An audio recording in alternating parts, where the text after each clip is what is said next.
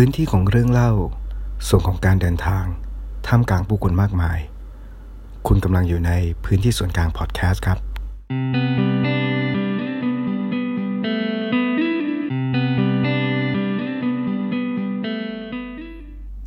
การเดินทาง บางทีจุดหมาย ก็ไม่ได้สำคัญน้อยไปกว่ารายละเอียดระหว่างทางวลีที่ใครหลายคน คอยย้ำกับเราเสมอ ในยามที่เราเดินทาง ว่าอย่าลืมให้ความสำคัญกับสิ่งรอบข้าง อะไรที่อยู่รอบตัวบ้าง อย่ามัวแต่จะมุ่งไปถึงจุดหมายเพียงอย่างเดียว เดี๋ยวจะพาเอาหมดสนุกไปเสียเปล่าๆสวัสดีครับคุณผู้ฟัง ยินดีต้อนรับเข้าสู่พื้นที่ส่วนกลางพอดแคสต์นะครับ แต่ไม่ว่าระหว่างทางจะสวยงามแค่ไหนก็ตาม จุดหมาย ก็ยังเป็นเรื่องสำคัญและจำเป็นอยู่ดี เพราะหากไม่มีสิ่งนี้ การเดินทางก็คงจะไม่เกิดขึ้น และเมื่อเราไปถึงจุดหมาย การเดินทางถึงจุดสิ้นสุดแล้ว เราก็มักจะจดจำความรู้สึกครั้งแรกเอาไว้ บางก็บันทึกไว้ว่าครั้งหนึ่งเคยมาที่นี่ อาจด้วยระบบโซเชียลเน็ตเวิร์กภาพถ่าย หรือการจดบันทึกอะไรก็ตามแต่ แต่คงมีน้อยคน และน้อยสถานที่เหลือเกิน ที่เราจะกลับมาพบกัน เป็นรอบที่สองสามหรือสี่ก็ใครอยากจะกลับไปที่เดิมๆซ้ำๆล่ะ คงมีคนย้อนคำถามนี้ขึ้นมาแน่ๆใช่ไหมครับ เชื่อสิว่ามี ผมก็จะตอบไปด้วยน้ำเสียงแบบหนักแน่นแบบนี้เหมือนกันนะครับ เพราะว่า หลังจากผ่านเรื่องราวในคืนนี้ไป ผมคนหนึ่งแหละครับ ที่อยากจะกลับไปในสถานที่เดิมๆเป็นครั้งที่สอง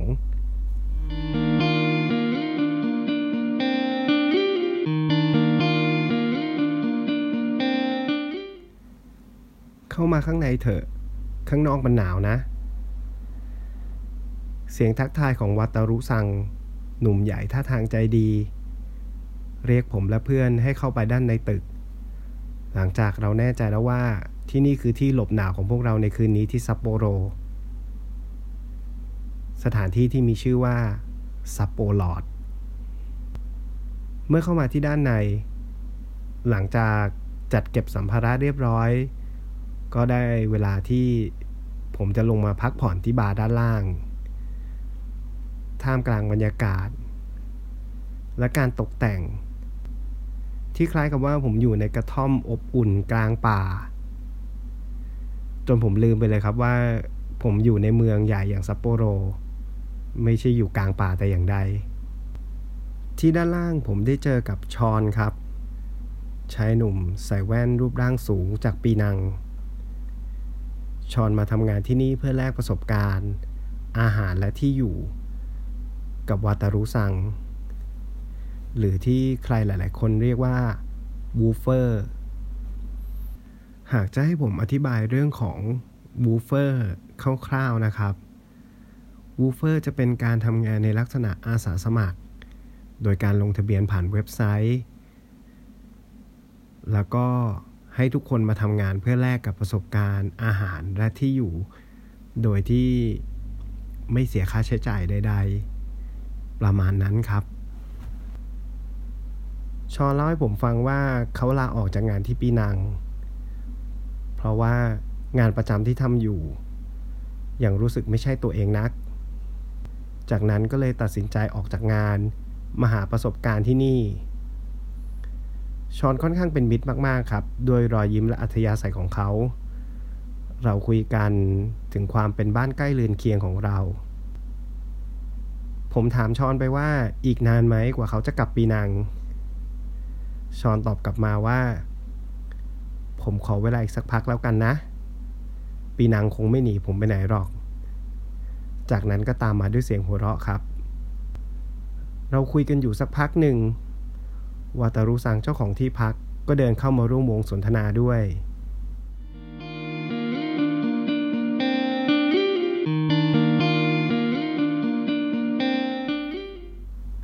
คุณชอบถ่ายรูปเหรอวัตารุสังถามผม ใช่ครับ แต่ก็เป็นมือสมัครเล่นเท่านั้น ส่วนเพื่อนที่มาด้วยกันเนี่ย เป็นช่างภาพตัวจริงนะครับ อาชีพของพวกเราสองคน คือการทำหนังสือ ผมตอบเขาไปแบบนั้น คุณเป็นนักเขียนเหรอ ชอนถามผม ไม่ใช่ครับ ผมเป็นแค่ graphic designer ผมตอบออกไป ถ้างั้นเยี่ยมเลย นี่นี่ผมมีอะไรให้ดูวาตารุสั่งเอ่ยด้วยน้ำเสียงคึกคัก จากนั้นก็เดินผ่านหลังผมไป ตรงมุมหนึ่งของบาร์ที่มีชั้นหนังสืออยู่ และเล่มที่เขาหยิบมาวางตรงหน้าผม คือหนังสือเล่มหนาประมาณหนึ่ง ที่หน้าปก มีชื่อเขียนว่ากรีนแลนด์ตอนนั้นบอกตรงๆครับ ว่าผมและเพื่อนก็ยังงงๆว่าวาตารุสั่งเอามาให้ดูทำไม พลางคิดไปต่างๆ นานาว่า มันเป็นหนังสือที่เขาชอบหรือเปล่า หรือหนังสือเล่มนี้เขาเป็นคนเขียน หรือว่าเขาจะจ้างพวกผมทำหนังสือกันแน่นะ ก็ว่ากันไปนั่นนะครับ แต่ไม่ว่าอย่างไรก็ตามเมื่อได้หนังสือเล่มนี้มาไว้ในมือ ผมและเพื่อนก็เปิดดูเล่มนี้อย่างตั้งใจ ไม่น่าเชื่อ เมื่อผมเปิดไปทีละหน้า ก็ตื่นเต้นกับภาพวิวทิวทัศน์เทือกเขาที่ปกคลุมไปด้วยหิมะ ความสวยงามของธรรมชาติ การเล่นสกี แคมปิ้ง หรือการพายเรือคายักที่อยู่ในเล่มนั้นโดยไม่รู้ตัว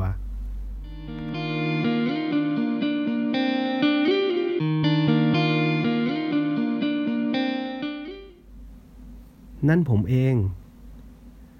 นิ้วของวาตารุสั่งชี้มาที่หน้าหนึ่ง จากนั้นก็เปิดไล่ไปทีละหน้า ให้ผมดูว่าหน้าไหนคือเขา และหน้าไหน คือภาพที่เขาเป็นคนถ่าย ผมถึงกับตาลุกวาวใส่วาตารุสั่งทันที เมื่อรู้ว่าหนังสือเล่มนี้ไม่ได้ทำขึ้นมาขายแต่อย่างใด แต่เป็นหนังสือที่เขาทำขึ้นมากับเพื่อนๆเพื่อรวบรวมการท่องเที่ยวของเขา ที่กรีนแลนด์ หากผมจำไม่ผิด จะเป็นช่วงปี 2012 และอีกครั้งในปี 2016 นอกจากที่นี่แล้ว ยังมีอีกหลายสถานที่ที่พวกเขาไป ทั้งแถบเอเชีย แอนตาร์กติก และยุโรป โดยเขาเล่าต่อไปว่า เขาและเพื่อนๆ ชอบเล่นสกีเป็นชีวิตจิตใจ รองลงมาก็คงเป็นการปีนเขาและการแคมปิ้ง เมื่อมีเวลาก็จะนัดกันไปเที่ยว สมาชิกที่ไปเที่ยวด้วยกันทุกครั้ง ก็จะเป็นกลุ่มเดิมๆ ที่รู้จิตรู้ใจกันเป็นอย่างดี ผมมองไปรอบๆ ที่พักที่เขาเป็นเจ้าของ ก็ไม่แปลกใจครับ ด้วยข้าวของและการตกแต่งที่นี่ บกว่องถึงความชอบของเขาได้เป็นอย่างดี คุณชอบประจนภัยหรอครับ ผมเห็นคุณตกแต่งผนังด้านนั้นเป็นผาจำลอง ได้ทีของผมถามวาตารุซังกลับไปบ้าง ใช่เลย แต่ผมชอบการเดินทางแบบไม่มีแผนอะไรมากนะ รู้แค่ว่าจะไปที่ไหน ก็คว้าแผนที่และเข็มทิศไปเลย เอาจริง ๆ แล้ว ก็มีอยู่ไม่กี่ที่หรอกที่เราชอบไปด้วยกัน ไปแล้วก็ไปซ้ำอีกได้ เหมือนที่คุณเห็นในหนังสือนั่นแหละ เชื่อสิ ไม่มีอะไรเหมือนเดิมในการไปแต่ละครั้งหรอก ดูอย่างในสองภาพนี้ มันถูกถ่ายที่กรีนแลนด์ ในภาพ คุณเห็นความหนาของหิมะที่ยอดด้านบนนั้นไหม รูปซ้ายคือปี 2012 ส่วนทั้งขวาคือปี 2016 เป็นช่วงเวลาเดียวกันในเดือนเดียวกัน หลายอย่างเปลี่ยนไปมากเลยนะ จากน้ำเสียงและท่าทางที่เขาพูดออกมา ผมรู้สึกราวกับว่าสถานที่ต่างๆ ที่อยู่ในหนังสือ ไม่ได้เป็นเพียงบอกเล่าแค่เรื่องของสถานที่ กลับกัน ผมรู้สึกว่าวาตารุซังกำลังพูดถึงเพื่อนที่มีชีวิตจิตใจ เพื่อนคนหนึ่งที่ดูสุขภาพแย่ลง หลังจากไม่ได้พบกันมาหลายปี เขาถูกรุมเร้าด้วยสภาวะโลกร้อน อีกมุมหนึ่งผมนึกถึงตอนที่เขาเล่าว่า เขากลับไปเที่ยวที่เดิม เพื่อนกลุ่มเดิม ฟังแล้วดูเหมือนว่าชีวิต แค่มีเพื่อนที่สนิทเหล่านี้ ก็เพียงพอที่จะทำให้ชีวิตเขามีความสุขมากเกินพอ หากจะว่าไปในชีวิต เราจะมีเพื่อนสักกี่คนกันนะ ที่สามารถกลับไปเจอเขาได้บ่อยๆ เราจะมีสักกี่คนกัน ที่รับความเปลี่ยนแปลงของกันและกันได้ อยู่ด้วยกันในวันที่ดีและร้าย ออกประจนภัยมาด้วยกันจนถึงวันนี้ ตอนนี้ผมกำลังนั่งนึกถึงเพื่อนๆเหล่านั้น แล้วก็นั่งอมยิ้มไปพลางน่าเสียดายที่เมืองไทยไม่มีหิมะ ไม่อย่างนั้นผมคงไปเล่นสกีที่นั่น เอาอย่างนี้ไหม ถ้าคราวหน้าคุณมีโอกาสกลับมาอีก เราไปเดินป่าด้วยกัน ผมมีโปรแกรมแคมปิ้งด้วย แต่ว่าไม่ใช่ฤดูหนาวแบบนี้นะ ไปรถผม รับรองว่าสนุกแน่นอนวาตารุสังบอกผม น่าเสียดายนะครับ ที่บ้านเราไม่มีหิมะ ผมอยากให้วาตารุสังได้เจอกับเพื่อนใหม่ที่ชื่อว่าประเทศไทย ซึ่งไม่แน่ เขาอาจจะชอบ แล้วก็สนิทกันขึ้นมาสักวันหนึ่ง เออ ผมว่าเราพักเรื่องหนังสือกันไว้ก่อนดีไหม คุณหิวหรือเปล่า ผมมีเมนูแนะนำเป็นข้าวแกงกะหรี่ที่ผมคิดขึ้นมาเอง ผสมไปด้วยพริก 13 ชนิดแน่ คุณอยากลองไหม